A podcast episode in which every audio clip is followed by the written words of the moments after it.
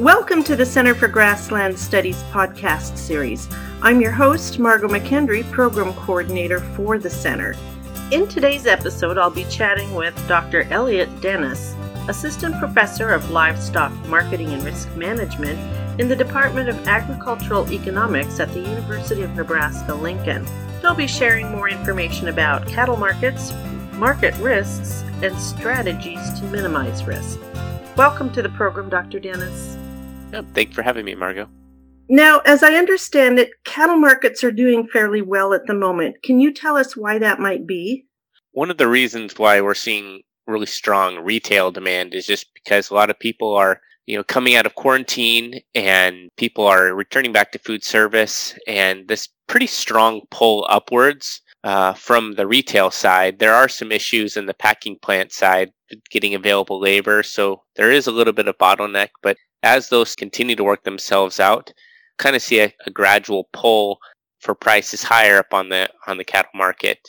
Uh, another one of those driving forces is just this cattle inventory cyclical nature that we're in. In 2019, we really peaked at inventories. And so as inventories start to go down, it starts to create upward price pressure. To give you an example, when we're talking today, uh, feeder cattle markets up uh, about $3 per hundredweight, um, really across the board. Yes, that makes perfect sense and leads to my next question, actually. Are market prices likely to stay high over the next six to 12 months? Yeah, so uh, one of the big things that's going to be happening uh, in the middle of July is going to be the Superior Livestock Sale. Quite a few calf and yearling cattle are going to go through there, and that's really the first market indication of how prices are, are likely to do going forward. Those are going to be really sold all around the U.S. Iowa, Montana, Nebraska, South Dakota, etc. And so that will be our first really test of, you know, how the cash market's going to do. Uh, the futures market looks like it's pulling quite aggressively upwards, and so from from that standpoint, we can see that both the recent and the deferred contracts are are quite aggressively high. So to give you an example, uh, the September delivery on feeder cattle uh, of this year is at 162 per hundredweight uh, in January of 2022, when a lot of those winter cattle would come off feed, is about 166 per hundredweight. And really, all the way through the end of May 2022, the deferred contracts are relatively higher. Uh, what that would suggest is that there's a desire for feeder cattle to come to the market. And so, as long as that trend continues, we should see feeder cattle prices at least stay elevated moving forward. But as with all situations, um, those are really driven by supply and demand and, and can change really from week to week. And what are the risks associated with the markets in that same time period? So, our biggest factor that we're facing this year in 2021 is going to be drought. And that's going to be our primary concern. The second one is going to be packing plant issues. Uh, drought would be a concern, particularly on the feeder cattle market. Uh, let's say we're a Nebraska cow calf producer. If drought regions start to become severely affected, producers are most likely to start liquidating feeder cattle first before liquidating their cow herd. Um, and so, as those feeder cattle go to market in those drought affected areas, that's going to lower feeder cattle prices in those areas, making it relatively cheaper for feedlots to purchase cattle. What that ends up meaning is that it tends to put downward pressure on feeder cattle prices locally. And so, that's something that we, we have to watch is particularly this year, is how many feeder cattle are going to be going to market in those areas. And the second is going to be the packing plant issues. As I mentioned earlier, we have strong retail demand, both domestic and internationally. While that's fine and good, uh, we need to be able to process those animals. Any disruptions on that is going to cause some downward pressure on both the live cattle and the feeder cattle price. And so that's something to consider as if there are continue issues or if there if those are resolved, that has implications for the price direction of the feeder cattle market. Okay, thank you. Now, what tools or strategies could um, a livestock producer use to minimize risk? Yeah, so there's really we consider four main uh, strategies to minimize risk, and and the tool that we use really depends on what we expect about the price outlook, with the expected price, expected basis, and what we call volatility or how likely that price is to move up and down. So the first is really just a forward contract. That would be simple as selling the cattle on on the video auction what that does is essentially guarantees a price, and that's fine. Um, it locks in the price for a future delivery subject to a price weight slide. So that's the first form of a, you know, typical risk management that, that we would consider. The second would be going into the Chicago Mercantile Exchange and actually trading a formalized uh, futures contract. And that can really be done two different ways. You can actually go in, and since we we own the physical commodity, we go into the futures market to sell a contract what we're basically meaning is that we want to deliver cattle at some future point. On the other end, there's a person who wants to receive delivery of those cattle, and so they actually purchase that contract, and we uh, the only thing we have to negotiate is, is on price. If we buy or sell a futures contract, we essentially guarantee a price subject to basis risk. And so what that means is if the feeder cattle market is trading at 162 and we're selling uh, six, seven weights, and let's say expected basis is 20, then we get what we expect the expected cash price would be, which would be 182. So that gives us an idea of what we can expect for cash price. If basis is weaker than we expect, then that expected cash price would go down. If it's stronger than we predicted, then that expected cash price would, would be higher than, than we originally predicted. The second would be uh, so a difficulty with a futures contractor. One of the reasons why producers don't like them is it essentially locks in the price. And while that prevents downside movement in, in the price, it doesn't allow us to benefit off market rallies or price movements up in the market. And so the other alternative is to do what we call a put option. And essentially what that does is it allows us to benefit from market movements upward but still eliminates the downside risk for us. Those tend to be a little bit more expensive depending upon the type of uh, put that you buy, but that would allow us to at least still achieve our pricing objectives of locking in a minimum price and benefit from upward price movements. Uh, the fourth option is the Livestock Risk Protection Program. That's formally known as LRP. And essentially, what that does, it works the same way as a put option would. It uh, locks in a guaranteed price, but allows us to benefit from price movements upward.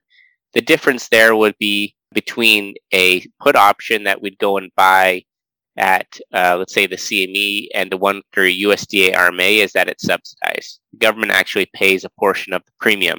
And those premiums really range from 30% to 55%.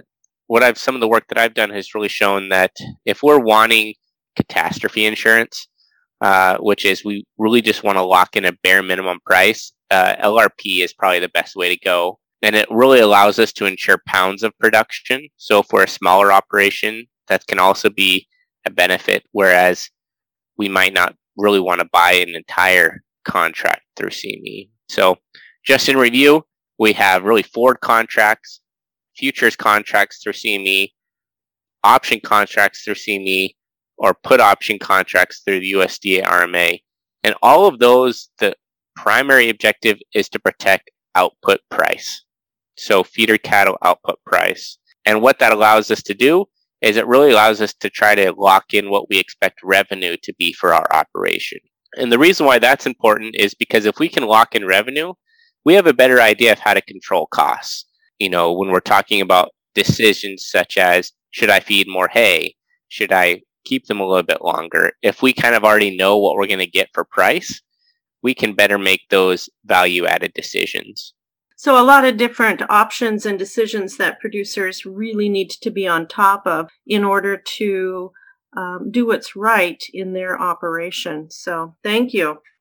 What are the best sources of information on managing price risks for livestock producers? Yeah, so I would probably recommend a couple of things. First, the Center for Ag Profitability, or CAP, is where I put a lot of my stuff out there, and I give both quarterly updates on kind of where risk management is going for producers. Also provide some information on basis. We have a couple of apps that producers can use, web-based apps that uh, they can check where basis is going, uh, what cash price has been doing historically. Um, and so it's really understanding kind of that information. And the second is just being up to date on what's happening in the markets. And that's not something that uh, any one person can really give you. We have market outlook talks and different ag media commentary. And really what those types of commentary are trying to provide is how is this year different than a, a typical year? And that helps us to understand the tools we should be using and what we can expect for prices. An example would be if if the market outlook is, yeah, we're pretty sure prices are going to be going up and it looks like they're going to be steady to higher, well, there's no really need to use a risk management tool. We're best to just stay in the cash market. But if all of a sudden, as we're going through the production year and that information starts to say, actually, we think prices, we're pretty sure prices are actually going to go lower and but we think the local market's going to be a little bit stronger than the US market on average, we know what tool to use. We're going to use futures.